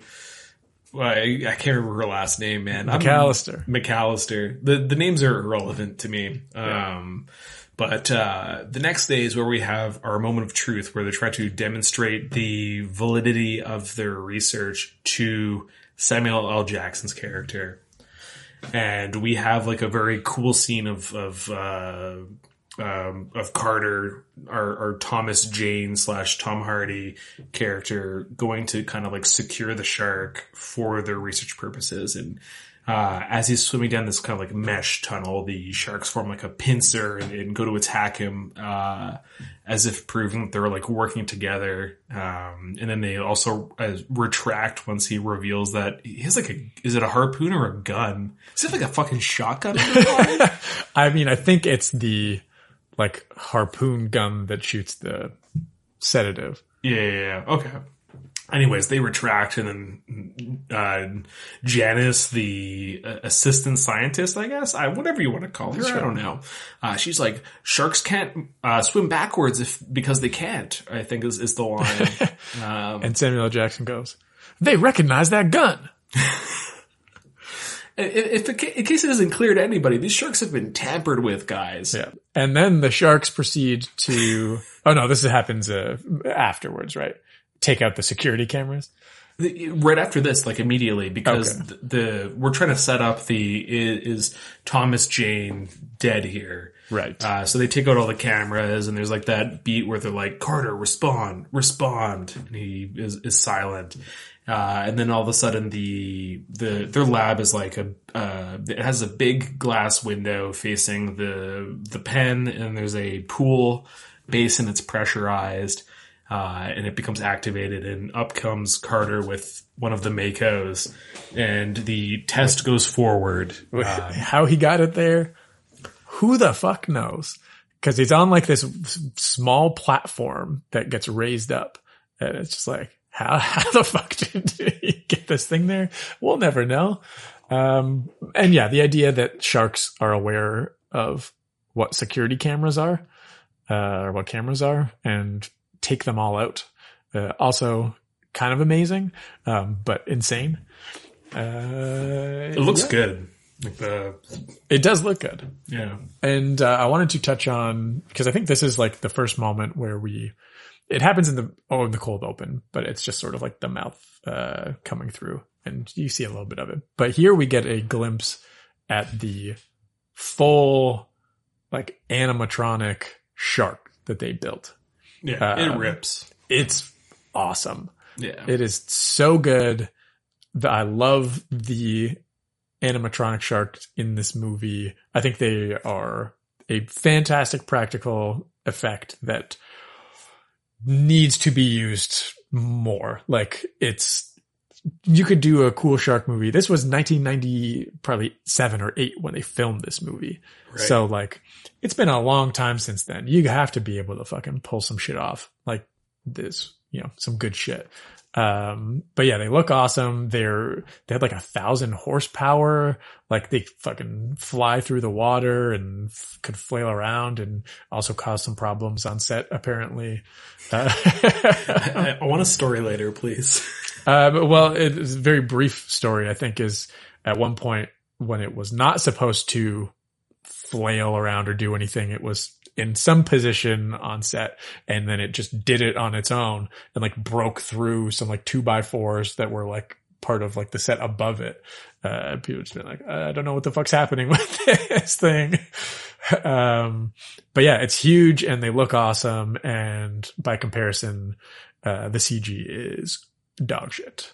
Uh, It's it is pretty bad. so bad. Sam Jackson's death in particular oh my god. is rough. Not only just like the physics and like how that happens, uh, is sort of Looney Tunes. Yeah. Um, but yeah, it just looks, uh, ridiculous as well. But yeah, Yeah. they're, they're about to undergo their, their testing with Thomas Jane has the, uh, the shark sedated and having, uh, bad dreams. Yes. Yes. So they they extract their protein, they test it, it works. Everybody's rejoicing. Uh, Jim and Janice have their kiss to solidify their their blooming romance. And afterwards, Jim goes to, to congratulate the salute the shark and Does he light uh, up a cigarette too? Or lights I- a ci- lights up a cigarette in a closed environment with probably that has like pure oxygen somewhere. Not not a great place to. Uh, uh, yeah. It's fucking flammable, man. Don't do that. Uh, anyways, uh, he has a cigarette, goes to like salute the shark or whatever he does, and the shark thrashes to life and then clamps down and rips off his arm.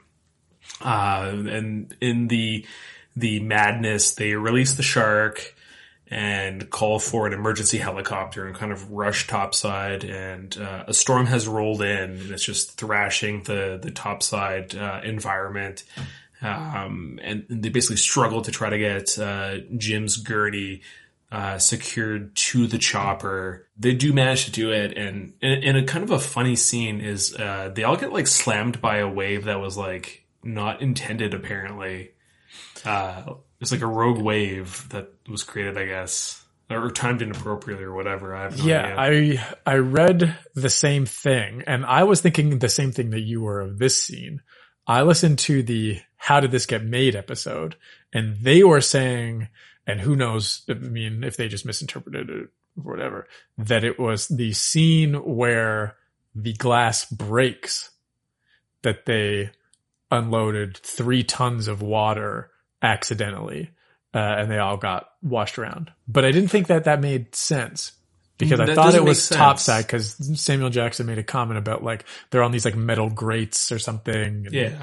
So I think that And you are correct. I, I think we are correct Yeah. because he makes the comment like, "Oh, we almost ended up in the drink," which they would have like if the wave would have Right. knocked them into the water and not like if a cascading pool of water like that doesn't make sense in relation to the comments that were made. So I, I think it's in this scene and it Yeah. they are hit and it looks weird and like unintended because it like kind of like knocks them weirdly. Yeah. all talented actors and they just keep rock and rolling and it gets used in the movie. So I did want to Uh, point out um, yes. one specific thing. I think it's important to note that after the shark bite occurs, Tom Jane's character goes and for whatever reason in this lab, they have an emergency shotgun. Like he goes and he like smashes this glass part of the wall. He grabbing an axe? grabs a shotgun and goes to go shoot the shark. yeah, And uh, Dr. McAllister, Saffron Burrows' character, is the one who hits the button to have the shark go back in because she doesn't want the shark to die. You know, got to save that shark for the research. And Tom Jane is like, are you crazy? Because like the shark is attacking a person. It attacked the boat. He knows the shark's bad news right. um, and it should be disposed of. But she sends it back into the water. Um, so just to know, because I feel like the people who clamored for her death, this is part of the reason why, because her character was doing, actively doing things that were not necessarily in the best interests of the group and were more selfish reasons. Um, you know, trying to save her research and, and doing shit like that. Um, so just thought I'd touch on that. Yeah, a very important point is that she is constantly trying to save her research. So, uh, also a valuable point in Deep Blue Sea 2 for uh, another similar character. Oh. Yes. um, but, uh, so, uh, as Jim Whitlock's, uh, you know, body, San- San's arm is being hauled up to the chopper, the, the, the, the pulley locks and he kind of careens down into the, the shark pen and then the largest shark question mark, 45 feet question mark. I no So idea. 45 feet confirmed by Chat GPT. Oh, interesting. Uh, guys on my "How- side. How was it? And is the largest shark in the film was approximately 45 feet long. However, it's important to note that the size of the shark is fictional and exaggerated for the purpose of the movie's storyline. All right, but they've all been gene- genetically tampered with. Why? I know one is a Gen One and the other are Gen Two. That that means nothing. You can just have like one shark that is somehow like like twenty five feet longer than the rest. Anyways, uh, I'm done talking. I've had enough. Um, but but uh, Jim Whitlock cranes down into the pen, and then the largest shark uh, uh, absconds with his body, his gurneyed body, and that drives the using the like still tethered chopper as like a battering ram. Uh, basically, just like drives Jim Whitlock's body forward, driving the helicopter into the tower, and thus dispatching the two helicopter pilots as well as Brenda Kearns, who we've talked about so much and was very important to the story. Incredibly important. It's so incredibly important. We should definitely recast her at this point. So this is, if I, I needed five more minutes and I didn't get it. Um, oh, you didn't get this one. I don't have a, a, a choice for Brenda Kearns. Uh, I'm mean, trying to think I'm of a, a famous person's cousin to, to, to throw in there. Uh, you know, let's, let's do a, I mean, like most actors are, it's they're all nepos, so you could just probably pick anybody, and they they would be another actor's cousin. uh, I'll pick, um, Edie Falco because she was also in The Sopranos with, uh, Brenda's Aida Turturro. There you go. Um, I'm gonna go with Natasha Lyonne. Uh, curly hair. I, sh- I think she could inject a lot of like, a lot of character into the the minor moments that she's in. Yeah, the I mean, I think both of our choices would be wasted on such a small part. oh yeah, it's a terrible Um, role. but if we got to do it, we got to do it. Yeah, exactly. I do think you're right. I think that that's it. I think that's a good choice for the fun party vibes that uh, I keep wanting to say Janice because that was her fucking name on the show. Uh, Right. Brenda has. Yeah. We'll get to Janice later on. Yes. Yes. She's not she's not next though. No, she is not. next. No, she's not. Well, be, uh, well, I mean, technically Jim is next. So, so after, after, uh, our Brenda is killed, uh, our truly malicious large shark uses, uh, Jim's body slash gurney as a kind of like a, a battering ram and just kind of like rushes towards the, the glass, uh, of the, uh, the observation area of the lab and throws, throws it at it. Yeah. It just destroys the, it's great. And Janice is like, oh my god. And, uh, this is the one scene I think, uh, when I was, when I saw this in theaters and have felt, uh, similarly every time I watch it is like, man, everybody should have just left immediately. And like, I know that's like a, like everybody always shits on like horror scenes where actors are doing the opposite of what they should be doing. But because you need to drive the plot forward and you should give like, you know, give a little license to the writers and the director to like take care of things. But this is a scene where I'm just like, these fucking idiots are watching glass crack. And I know that it's because slowly it's like a, a backing away. it's like a VFX thing where I'm like, they're like, they probably didn't know when to like react maybe or like the But editor. yeah, I mean, you could edit it so that it's I mean, like, I don't know. I, I hate happens the faster. But yeah, I hate the scene just like so all much. staring at the glass cracking, and then like a giant chunk of glass sort of like flies and like lands in front of them, and Samuel Jackson is just sort of like, you know, we we got to go, we got we got to move, and then they keep slowly like backing away before ultimately the entire fucking thing shatters and water just starts dumping in.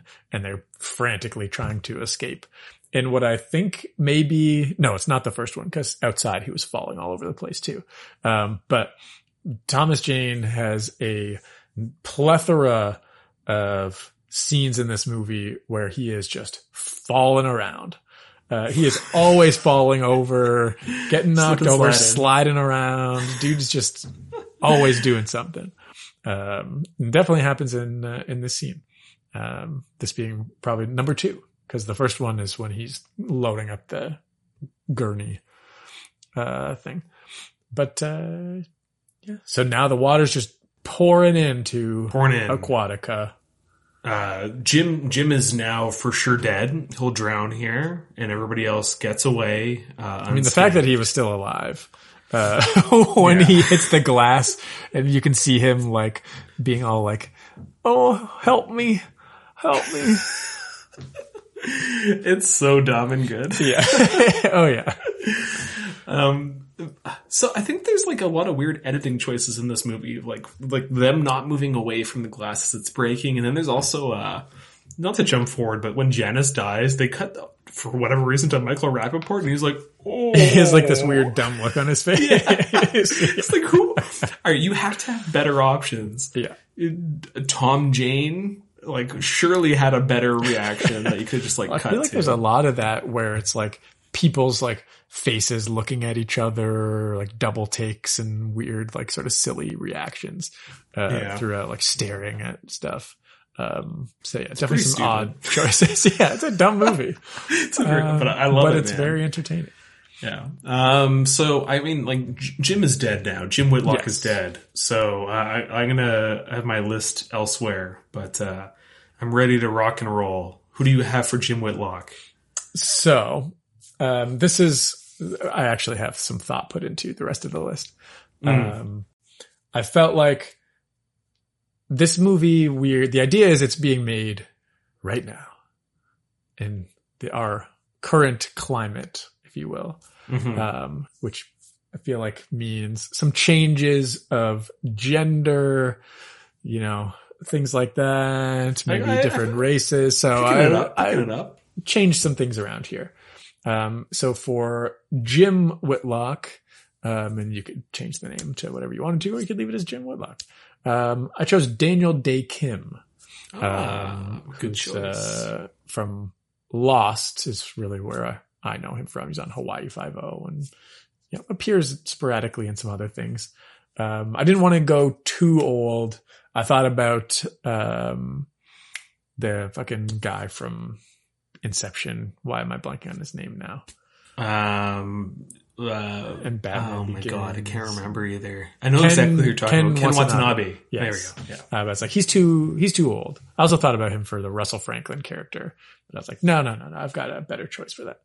Um, so yeah, I went with Daniel Dae Kim. I think he's a you know a guy that plays a he can play a smart science type of guy, but you know a little bit of arrogance in there as well. Um, that was my choice. Yeah, I have. Uh, I mean, we decided to do this so late that uh, my choices are making increasingly less sense as I consider the relation to other characters that I've picked. So, with that said, I picked Leland Orser, who I think is too old. But Yeah, I think my picks also, but the age gap between Janice and is a bit high. I think there, there, there's definitely power dynamic there. Aside from like like work styles, I think there's an age discrepancy. 18 years between the actors. Yeah. Okay. So I think that it might still make sense, but uh, I'm a huge fan of Leland Orser. I've mentioned it on this podcast. Uh, I think choice. he's great I like and gets underutilized. So big ups to Leland Orser. Keep on rolling, baby. Keep on rolling, baby. You know what time it is. Um, all right, man. We have uh, at this point we flick back to Preacher, who um, after the explosion uh, has been knocked unconscious, wakes up, is getting harassed by his parrot, kind of like wanders around, and then basically is hit with like a wave of water.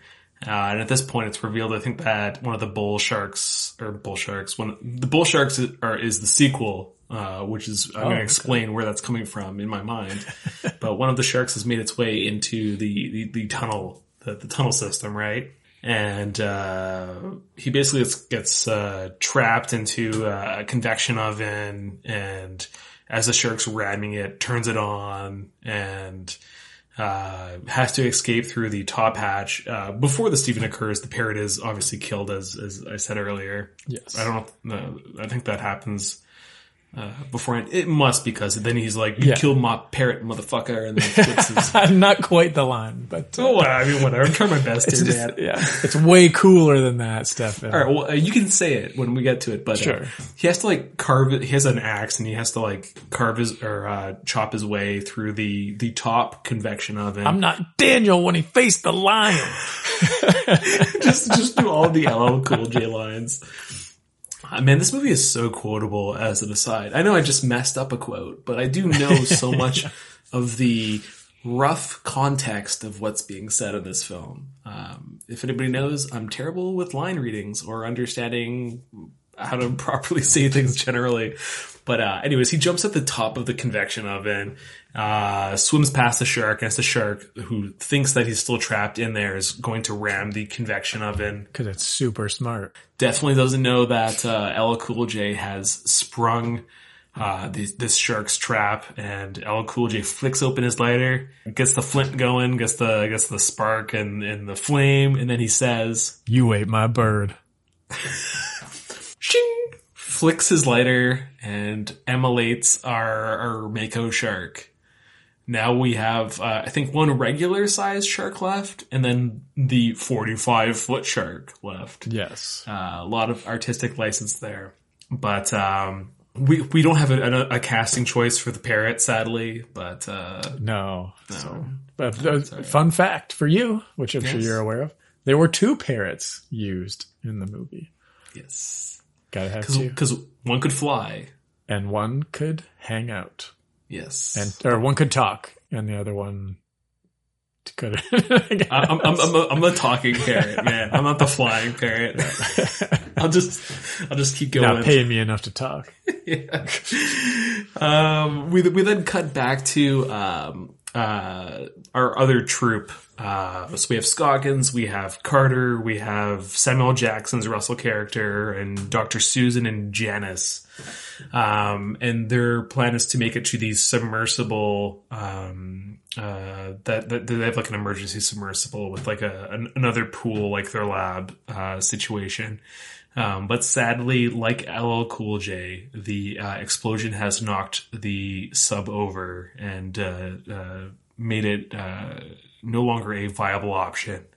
And here, things begin to devolve a little bit. Um, why don't you? Uh, actually, no. I'll, I'll explain. I'll set. I'll cue you up. How about that? For the yeah, I was. I was gonna say. Yeah, we're not. I'm not gonna tell you what you're gonna do because you know what you got to do. okay. but I was going to have you describe the the the situation here.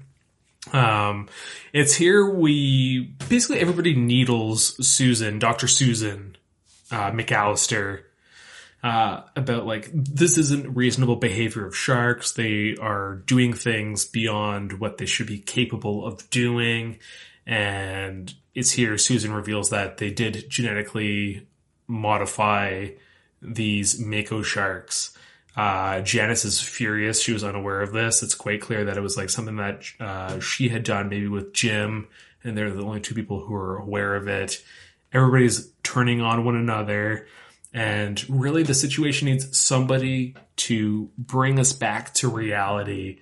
And that someone is Samuel Jackson's character, who we hadn't set it up properly, but he had uh, survived an avalanche and uh, he has a lot to say about that avalanche that could help quell all the feelings that are occurring in this room. You think water moves fast? You should see ice. It moves like it has a mind, like it knows it killed the world once and got a taste for murder. After the avalanche, it took us a week to climb out. Now, I don't know exactly when we turned on each other, but I know that seven of us survived the slide, and only five made it out. Now we took an oath that I am breaking now. We said we'd say it was the snow that killed the other two, but it wasn't. Nature is lethal, but it doesn't hold a candle to man. Now you've seen how bad things can get and how quick they can get that way.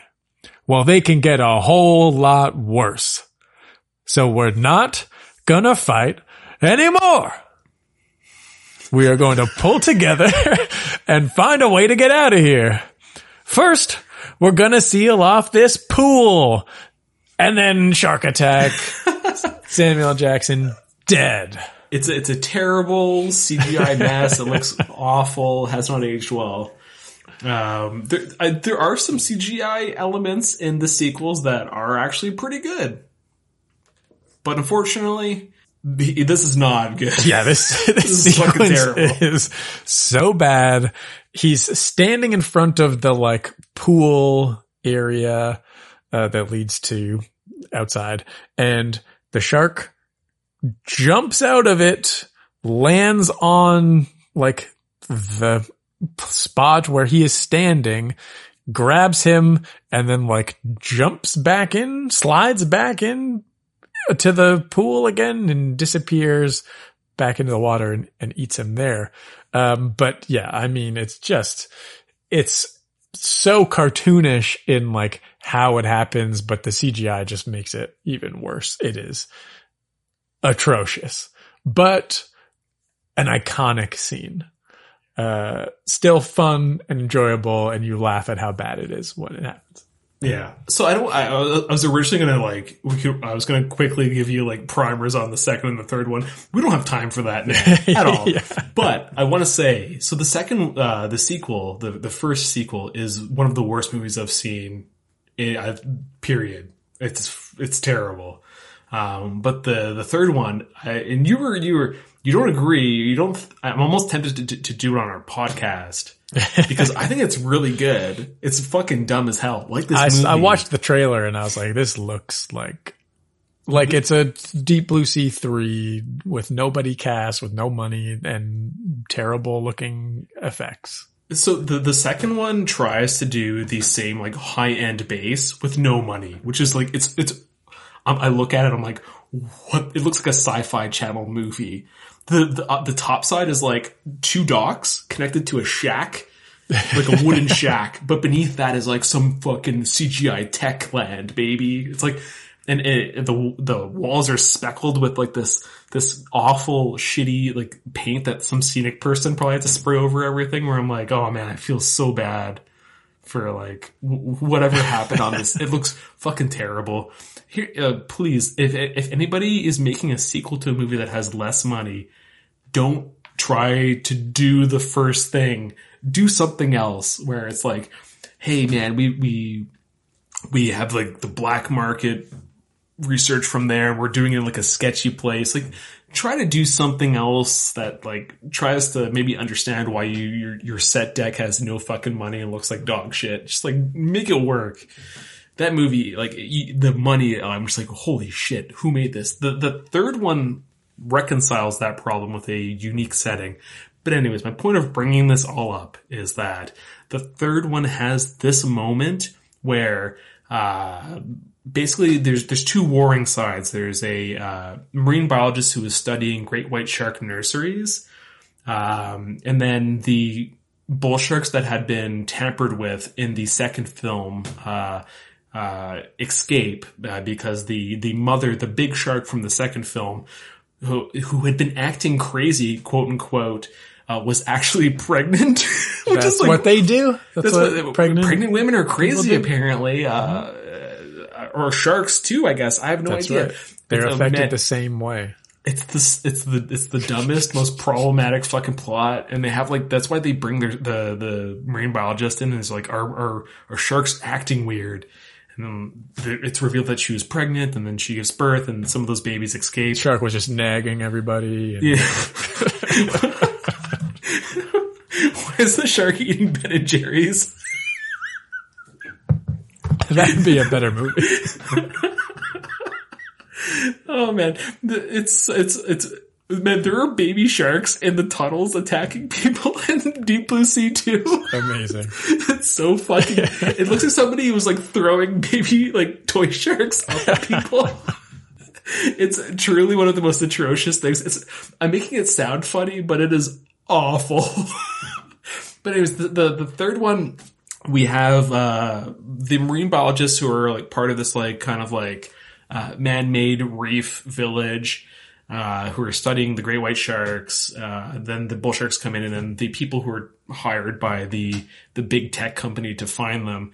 Anyways, it turns out one of them was was the the grad school boyfriend of the main character, and he makes a decision. He's like, I'm going to leave the the the bad team. I'm, I'm to go good. And he has this big speech. He's on like the the the bow of their like big expensive barge and he's like, I'm gonna come to you and we're gonna fuck these people up.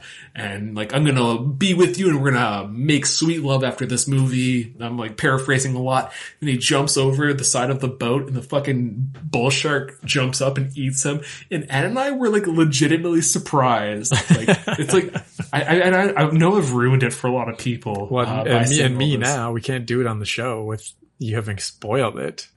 I'm so disappointed. I mean, the sarcasm is palpable. Man, I have to say, it is, it's fucking good. And that scene is, I is, just is don't believe you. I, I, I just don't. After having watched the trailer, I, uh, I can't. Uh, I just don't think it could possibly be good.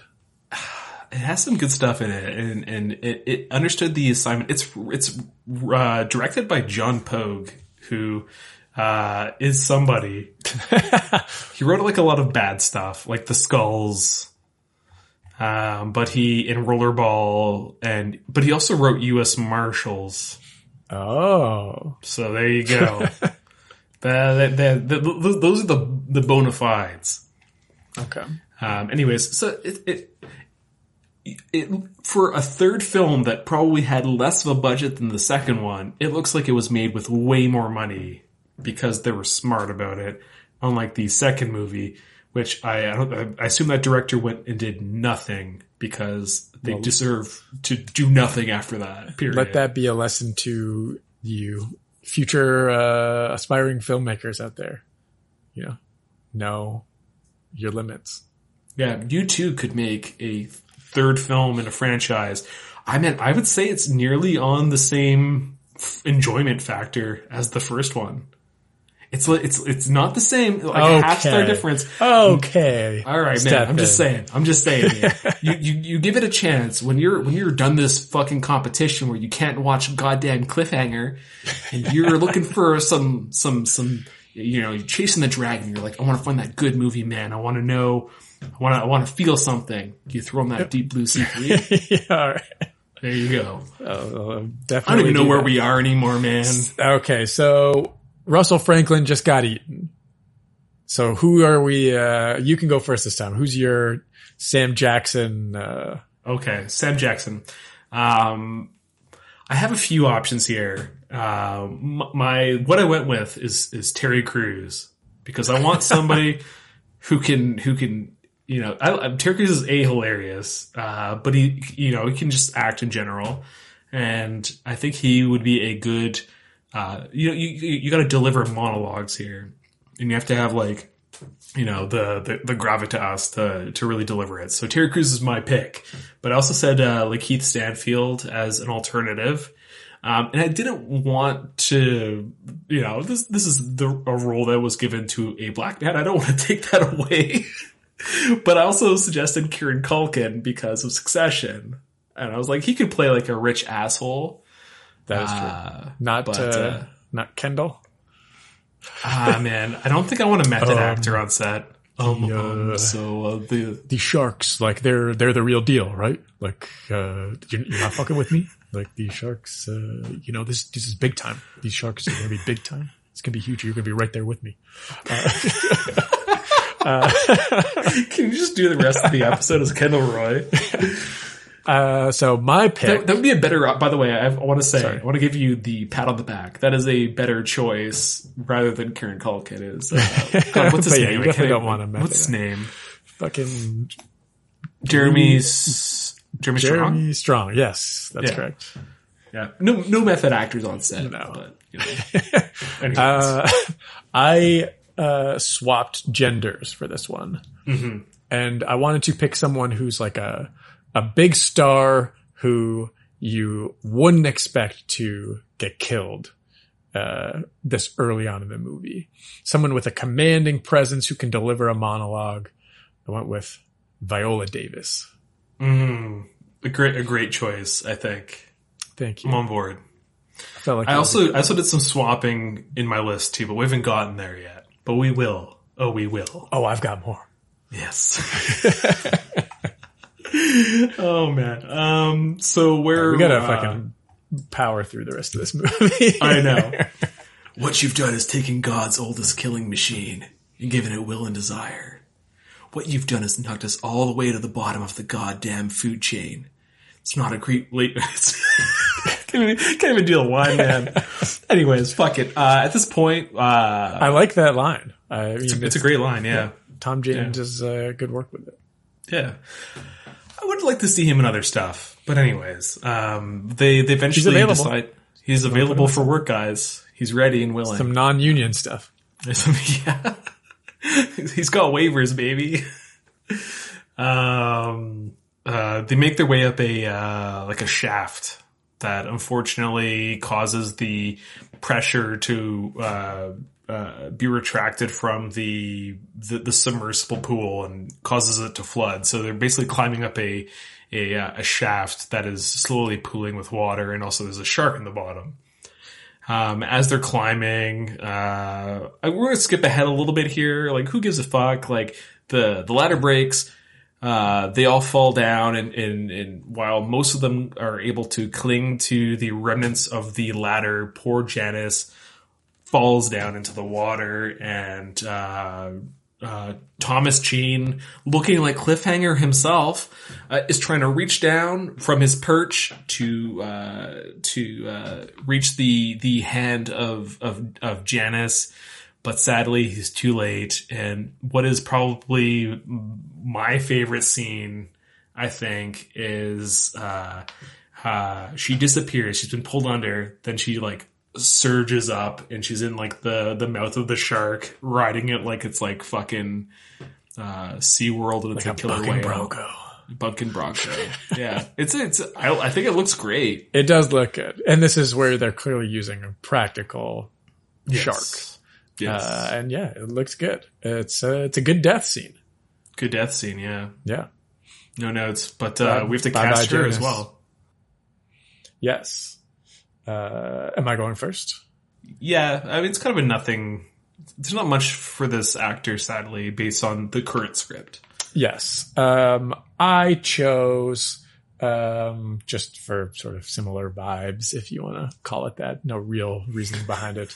Uh, Mackenzie Davis nice was nice my nice choice. Yes. i went with Uh, anna kendricks Oh, okay. yeah i don't know Yeah, that, that works. I think both of them would be fine. Like I said, Yeah. it's not a part that has a lot to do. yeah Uh, so, yeah but get to have a cool death. It, it's a very cool death. I agree. All right. Um, all right. So at this point, uh, uh, uh, our team meets up with Preacher, I believe. Yes, he comes is to the- their aid. Um, and then uh, it's uh, Scoggins, our engineer, has the plan to uh, they can retract the flooding by flipping some kind of circuit breaker. It's a bunch of dumb shit to create set pieces. I don't really, Yeah. yeah. None so- of the logic really tracks in this No. movie. And, and the, the, They I tried think though. They try to justify it, you know, by they writing do. things in. I, I think it would be more interesting of a film because it's it's so they there's so much ex- exposition about like the layout of the uh the base. If we had any context of like the space, like if they built more like here's the la like here's the structure, you know, like uh I'm trying to think of what what a good example would be. Well, like, so the spaces that are being occupied by the characters throughout the film, where they're sort of moving from one place to another, we have, most of them have never been before in this Yeah. movie. Uh, so you're right. We have no concept of anything. They just point to like a map on the wall and be like, if we can get down to level three and we can go into this and then we can work our way up from there. Uh, we can go to these stairs or whatever. And we're just like, okay, I guess that's the plan. You're telling me this floor is flooded and we got to do go to this place and use the elevator shaft. To, and sure, but you're right. I think if we had had any sort of a concept of what the space is actually like, where things are situated or how to get out or anything, it would make for a, a better movie. Not that it's a bad movie. I mean, in some ways it's very dumb, but it's a very fun movie. Yes. Uh, it, it, like if I were to make my, like my like my my AAA version of this movie, it would definitely have more of a uh, as as the Samuel Jackson characters being like led through the place. You you'd get more like more walking, talking, Aaron Sorkin like you know. It, you'd get the lay of the land a little bit, I think, and that would help the the preceding or the, the following events like a ton. Well, I think that uh, Renny Harlin mentioned Alien as a one of the movies that was like an inspiration or you know influenced this movie, which I think is a movie that does the better job of setting up these sort of blue collar working class characters who are interacting with each other and sort of relationships that way. Um, to the point where you sort of know the characters a little bit and the dynamic here and what they do. And I mean, you don't have a huge idea, I guess, of like the Nostromo or whatever and how it's all laid out. That's the ship for anybody who doesn't know. if you don't know what that is, go watch Alien um, immediately. But it's just like, we don't really get that. Like you get sort of like weak hints at things, like you said, with like the, uh, you're a smuggler. Oh, you never take me up on that beer. Or the like, he's the smartest man and now they kiss and like, okay, I guess they were fucking. Um, yeah. But, but I mean, like, like LL Cool J's character has no relationship with any other character in this movie. Like, you'd never see him really interacting with anyone other than Samuel Jackson's character when he gives them the lecture about how black men shouldn't be climbing mountains. Uh, Leave that to the white folks. but then they never interact again because Samuel Jackson's dead by the time the group meets up with them. So yeah. yeah. there's plenty of work that could be done. But uh, granted, it's a, you know, we're, we're, watching a dumb shark movie, a shark yeah. attack movie. So it's, it's, it's not Jaws. Nothing is Jaws. Nothing will ever be Jaws, uh, more than likely. Um, but definitely plenty of room for improvements. I, I would agree. Um, yeah. Sorry so we derailed from the plot. I don't know where we are here. Man, I was gonna I was gonna continue explaining how well set up Alien is via like her like going to like the engineering place and like they're fucking with her by blasting the compressed air right. and setting up a, a area that she'll visit later on. I'm not going to talk about that. We're this is a fucking long ass episode. uh, uh, so Janice has died. They've decided to go flip a breaker somewhere or whatever and uh, Scoggins because it's going to reroute something so that the something happens so they can get out. It's so silly. Um, it's Scoggins and Carter, and then uh, Preacher is left with um, Dr. Susan, who is going to go look for her research. Um, so we have uh, Scoggins is uh, as they're working, Scoggins is dispatched by the shark, and uh, I think gets electrocuted after. Like this, this is getting a little hazy here. Yeah, they basically they're they flip the switches that they need to flip, and all all is well. And then Thomas Jane notices, oh no, behind you, and then the shark comes up and very quickly just eats dead. It Leg floats away. Apart, man. Yeah, you see his like twitching leg sort of float away in the yeah. water, and then Tom Jane just swims away, I guess. Mm-hmm. That swims away, yeah. Um, the the twitching leg is very feels like very uh, Jaws 3D. Uh, also a fan of that one. I know people hate it, but I have a, I have fun time with Jaws. I have fond memories. Uh, anyways, the, that also has a fun twitching leg coming towards camera kind of kind of deal. But uh, meanwhile, uh, so that shark is dispatched. I think it, it, it's, it's electrocuted, right? No. No, Uh, so the other shark gets electrocuted gets by electrocuted by Doctor. Saffron Burrows, Yes, Doctor McAllister. Doctor McAllister, Doctor Susan. Um, but we have to do our Scoggins real quick because he's yes, dead now. yes, Scoggins is dead. So you can go first. Uh, my Scoggins. Um, I was thinking of like who'd play like a good oddball character, and I was thinking of somebody that we saw semi recently in a movie we, we watched together. That ultimately the movie sucks, but the actor did a great job, and that's Harry Melling. I thought he'd make a really good, like kind of nerdy engineer type. Harry Uh, Melling. He's he plays uh, Edgar Allan Poe in that shitty Pale Blue Eye movie. Oh, I was like, I was thinking of fucking Knock at the Cabin. I'm like, No, no, no, no. You're thinking of the dude from uh, fucking Harry Potter, right? Is that who you're thinking of? uh, well, I was in my head when you said something we saw. I was like, what movie did we go see? And it was, Oh, but yeah, we watched it at your house. Um, yes, Yeah, I, th- good choice. Uh, Yeah. I think they My- do well. I have a runner-up, which is Joe Swanberg. Oh, okay. I could see that. Joe Swanberg. Yeah, Joe Swanberg, baby.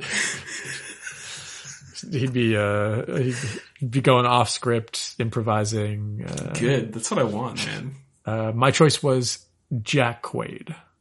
Ooh, it's a good one. He'd be, he'd be a good Scoggins. I think so. I think he Yeah. would work out. Slap a mustache on him, and he's perfect. Yeah, definitely. He'd be scogging out for sure. All right, so uh, we have at this point we have no. I, I think sorry. There's there's there's three initial sharks, two old ones. Sorry, one old one, two new ones. So both new sharks that are the smaller ones are dead because one was electrocuted, and then the other. Yeah. Uh, So we didn't really talk about it much, but Saffron Burrows basically interacts with the shark uh, while she's trying to get her research and rips out some electrical wiring. And when the shark jumps out of the water at her, tosses it in the shark's mouth, and the shark gets electrocuted and dies. Very Jaws too. So I, isn't that? Uh, I believe that's the. Those are the. The, Those are each the- shark's death yes. is supposed to be the sharks from what Jaws one, two, and three. Is that The electrocution, explosion, and what was the third one? What was the what, how does the first shark die? in Jaws? No, no, no. Sorry, in, the, in Oh, this film. Um, I mean, I guess ex- gas explosion Oh, gas from- explosion. Uh, because like he tosses the lighter, right? yes. In the first one, he shoots the tank. In the first Jaw- Jaws, he shoots a tank in the mouth in it. So I guess that I guess that would be. So, like- that's the Jaws one, I think probably. And then the the the second one is electrocution, uh, as per Saffron Burrows. And then the uh, in the third one, basically the shark has eaten uh, the um, the uh, fuck man, my brain is melting. But the uh, uh, I'm gonna I'll catch that shark, but it ain't gonna be cheap. Uh, that character who's uh, uh, Quint? Quint, thank you. Uh, he's the, in Jaws 3D. That version of the character, which is is played much differently, um, has been eaten. He's his uh, he's in the belly of the shark, and he still has his grenade. And they have like a little like poker, and they take out the the pin of the grenade, and the shark explodes. And that's how uh, Jaws 3D ends. So yes, So this third shark explodes. yeah. There you go. So uh, All three. the- yeah, all three. Uh, anyways, uh, man, we're we're we're so we we we have our two dead sharks and one big shark left, uh, and then we have Two sharks down, one demon fish to go. one demon fish to puts it. go. Yeah, a very Well, he's- uh, Prey wrapping. prey wrapping. Man, I, I also I want to ask you to do that, but I don't. I don't. Uh, I'd have Yeah, to. that's gonna be a no. it's gonna be a hard no. Can I get an amen? Can I get an amen? Um, so we have Preacher, Carter, and Dr. Susan who are left. And what they're going to do is uh, basically hold on to a bunch of like oxygen tanks, undo them, and use them as like a, a propellant. and go up through a hatch and try to break surface and get to safety. Uh, but sadly, Preacher is a is attacked. This sounds like the Chat GPT version of the movie. Um, that's not what they do, isn't it? So they attach um, life vests to yeah. oxygen tanks and throw them as distractions because they, sharks they use them first, right, to get to the surface. Like the, to get upwards, they use them as momentum first, then they release them. I thought uh, maybe briefly, but I feel like that's a bad idea because his whole thing is sharks are attracted to bright colors and churning water. So like this yeah. should like keep them busy long enough for us to get mm. there. So maybe a little bit of a, but I mean, that's, you're taking a big risk uh, there by being like, this is what sharks are attracted to. I'm going to attach myself to it to I've established I'm a wild card, man. I don't like, I don't know. Uh, all right, whatever. I'm Chat GPT here, delivering the knockaround guys. Say uh, the knockaround guys. Chat GPT putting a tracking device in the in the bag. Man, I don't know. Uh, in my mind, because like I don't have anything written down at this point, uh, so I'm just kind of like, you know, hey, that's okay. Going crazy here. Uh, but preacher does get attacked. Don't yes. let, don't get it twisted. Even if Chat GPT has that, that's what happens. gets attacked, uh, but gets released question mark. And he attacks. He, he, oh, the using cross his, the yeah, his crucifix to yeah, yeah. jabs the shark in the eye, and then it releases him. Yes, thank you. You tell the rest of this movie. I'm, when I'm did done. you watch this? Uh, Saturday. But I've also watched the sequels. It's right. So there's yeah. a lot of blending. Yeah, I just watched. I felt a whole lot of shit in my brain right now. yeah. Um, so anyway, uh, the preacher character gets released. Tom Jane and Saffron Burrows manage to get him out of the water. They're all out of the water at this point. Um, but the shark is going to escape.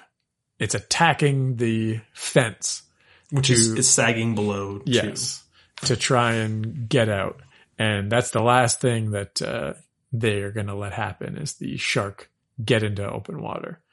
Uh, so Tom Jane grabs his gun, his harpoon gun, whatever.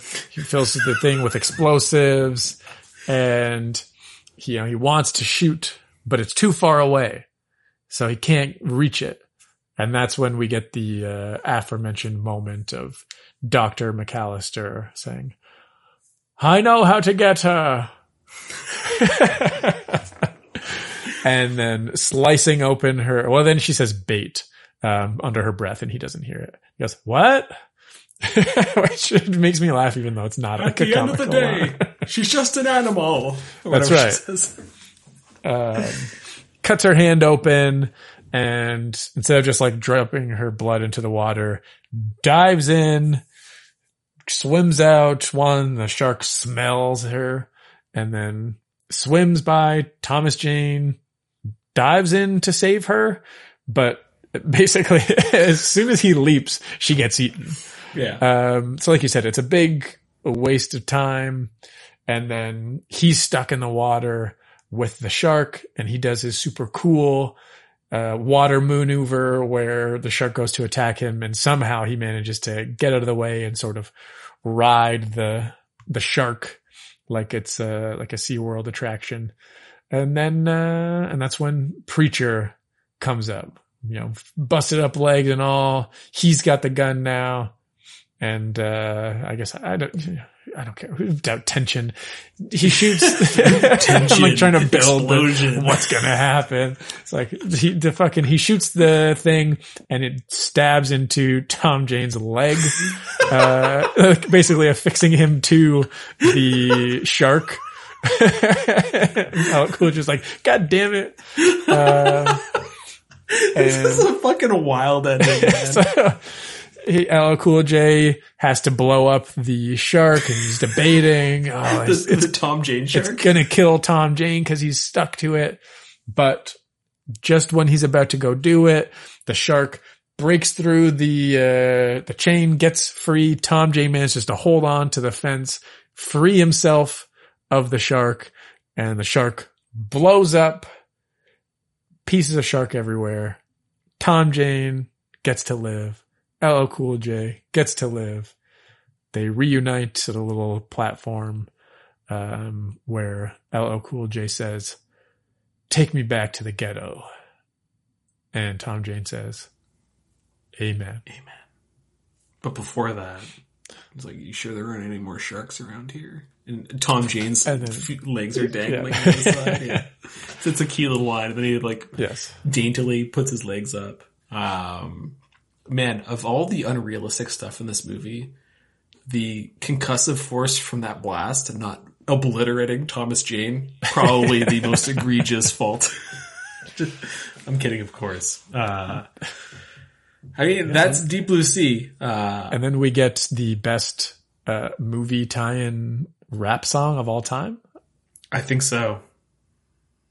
playing I mean- as the credits. I mean, I'm not. I'm not doing it again. Yeah.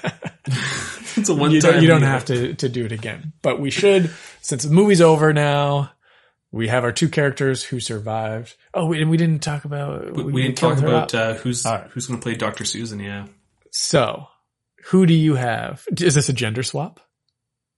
No, I'm gonna have Oh. a, a a woman still playing Doctor Susan. Uh, Okay. I picked Maika Monroe, huge fan. You know, Okay. Okay.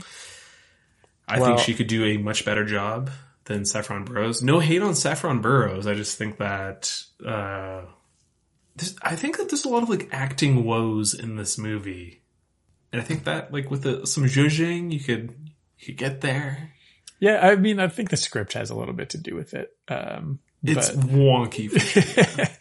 um, so I did swap the genders of the two leads, kind of, if you want to call them that. Mhm. Um, the Tom Jane character and the Dr. McAllister character. So I swapped those. And for Dr. Stephen McAllister, I have Dr. Stephen McAllister. Mr. Will Poulter. Ooh, I'm a huge fan. He would play, he plays a good dick too. I, I think so. I think he's good uh, at that. I think he I also wanted to go with someone who's also British or English, whatever. Yeah. He's he's got an accent. So, uh, so yeah, I think uh, I'd like to see him playing that part. Similar age range as well. She was only like 26 in this movie. That's Uh, wild. Yeah, ChatGPT told me that, Stefan. I don't trust that because it also tried to give you the incorrect plot, like like I tried to do Of it knockaround manually. guys. That's true. Yeah. Um. Let, us save Carter and let's go to Preacher. Who do you have for Preacher? For Preacher, I have uh, who I think would be an excellent choice. Winston Duke. Interesting. I have a few. Um, because I, have a Mekhi hard Phifer. time.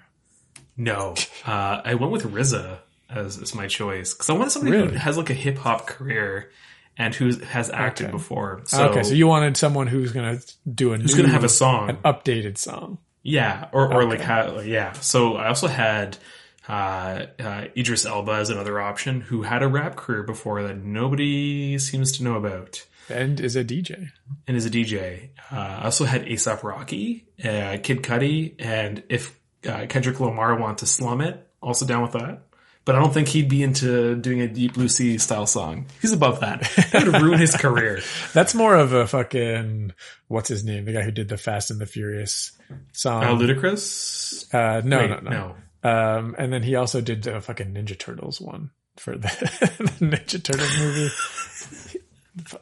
I'm gonna say he smokes weed a lot, as if that's going to narrow it down. Uh, Anyways, that that that's Preacher. Yeah, oh, with RZA. I, I mean, I'm, I'm down. Yeah. So, uh, Carter, moment of truth. okay, so as Katrina Blake, Mm, I have Emily Blunt. mm, interesting. Uh, for my Katrina Blake, I have Keke Palmer because I'm a huge fan. I think Okay. she'd fucking slay the role. It's an interesting choice because I feel like she's got a lot of personality for a character who doesn't have hardly any is always just sort of crumbling and uh, I wanna I wanna play it differently. I wanna play Okay, it diff- Do you know why? Is because I think that Thomas Jane as a straight man actually doesn't work well for this movie because you already have uh, Dr. Susan who's playing it straight. I think somebody who's like a little bit more offbeat would kind of like make make it feel like like uh, Dr. Susan not getting that uh, that uh, not accepting that date invite kind of makes a little bit more sense. Like she maybe seems like maybe not the right fit or something to that effect, but maybe could still have chemistry. I don't know. Yeah. All right. Well, we've had all this talk of Chat GPT, and I was curious. Uh, and I'm sorry that you hate talking about AI. I'm But, man, uh, it's been so much. I'm going to an AI uh, thing on Thursday for Party? Not no not a party. no, it's it, it's like a, a a workshop. I'm on, I'm on a board of directors, so I'm going to go satisfy my role. Okay. So when I rushed downstairs after dinner to try and put my fucking list together of these actors, first I was like, okay, who is Chat GPT going to cast? Uh, I'm curious. As if it was made in 2023, uh, any guesses as to, uh, who might be in this list? They're all very like big names, um, which doesn't make a whole lot of sense. I mean, like The Rock is probably Carter or Jason Statham. Uh, Carter is Chris Pratt. Chris Pratt also makes sense. Like Uh, that'll kind of make sense. Preacher is Idris Elba. Russell Franklin, Denzel Washington. Um, there, Susan McAllister is Emily Blunt. hmm Uh, Janice, Margot Robbie. Uh, which, Uh, that seems like a real yeah, that's no. a, that's, That's a, a hard no. A-list actress just thrown in there for whatever. Scoggins is Adam Driver, which Yeah, like I'm- he could be, yeah. but like I don't love it. Um, Benedict Cumberbatch as Jim Whitlock, and Uh, I don't. I don't think I like that one either. Melissa McCarthy as Brenda Kearns. I mean, that kind of works. I guess. But again, you're just picking like a list talent for every single role, regardless of how small it is. Uh, Yeah. which isn't really how this movie was put together. I would say there's it- not really an A-lister in this cast apart from like Samuel Jackson at the time. Yeah, Uh, and even he was he was supposed to be cast as preacher, and then when his when his agents were like, "You're not you're not playing a, a chef," Yeah. Like they they adjusted a role to fit him. Yes. All right. Well, we have just hit the two hour mark This in is our a recording here. Uh, it'll be less than a little bit with our jibber jabber. Yeah, Um, we, we, yeah, we have some jibber jabber in here that we'll cut out, but do- we don't, I don't think we do awards for this one, do we? no, I, I Is there a point? no. We like the movie. It's, uh, Yeah, the movie's good. Watch it. Yeah. have fun. Have a- Don't have be so time. serious about movies, man. Watch some dog shit. Yeah. It's a, it's a fun time. Sharks attacking stuff, silly lines, fun monologues, bad CGI, great animatronic sharks. Watch the third film in the series. Skip the second one, unless you're in a, a masochist like this unfortunate soul here. This I don't know. poor unfortunate soul. Man, I have notes on the second one that I, I want to go in, I but I can't. Yeah, we, we, we don't have time for that. No one has seen that movie other than you. Uh, It, it has for no one. fucking. It has baffling stuff in it. In a James Bond style theme song over like like ocean footage that it looks maybe I need to terrible. It. The James Bond style theme song sounds pretty great. Deep blue sea. Like what is Keep going, going, on keep here? going. I, I, I wish I could. Um, I'm That- not. I'm not the only lyrics. it. Yeah, I just I heard Deep Blue Sea. and I was like, this is. It's like the long dumb. goodbye where they just keep playing. Yeah, Deep blue sea over and over. kind of what it's like. amazing. Yeah.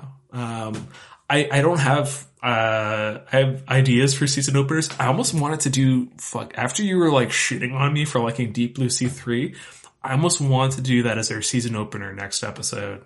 Like a proper episode. Just as a like, hey, Fuck you. Because you think it's going to drag me to hell? Because I think it looks like dog shit. No, because I think you're gonna like it, and I fucking forced you dog to shit. watch it. Um, no, no, no I, I don't know what it's gonna be yet. I've, I have, uh, I have everything picked for the season. I just don't know what order it's gonna be in because I want to like have waves of like, here's some comedy, here's some horror, here's some stupid action.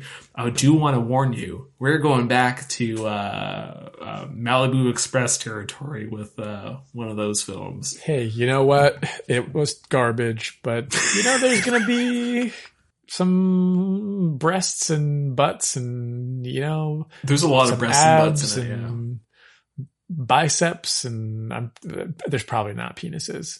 Um, because Mm, no, that's not cool. there's a snake, but not that snake. So you know what? I welcome whatever you have to uh, to throw at me, and afterwards I may hate you, but only briefly, and then I'll love Mm-hmm. Briefly. you again. Yeah, I appreciate that. Yeah, Um, a little, uh, you give time and space and, and things recalibrate and you get back to, back to loving you. All right, man, we're done. I have no energy left. You, Yeah, let's like, you're done. cut it, I, I want to go live my life it. now. Yeah, cut it, too. dump it. Uh, why don't we say goodbye? Also, thank you for hanging out, uh, for anybody who listens and has consistently listened. Uh, uh, thank you for hanging with I, mid-season. You're like, when are we gonna get to our fucking finale? Because like we're so lazy about uploading stuff. yes. Thank you for listening and sticking it out, uh, and thank you, Stefan, for another uh, great season in the books. Thank you. Uh, we're not taking a break. We'll be rock and rolling again. So stay tuned. In the meantime, rate and review, please, for the love of God. And I think that's it. Why don't we say goodbye? Bye. Goodbye.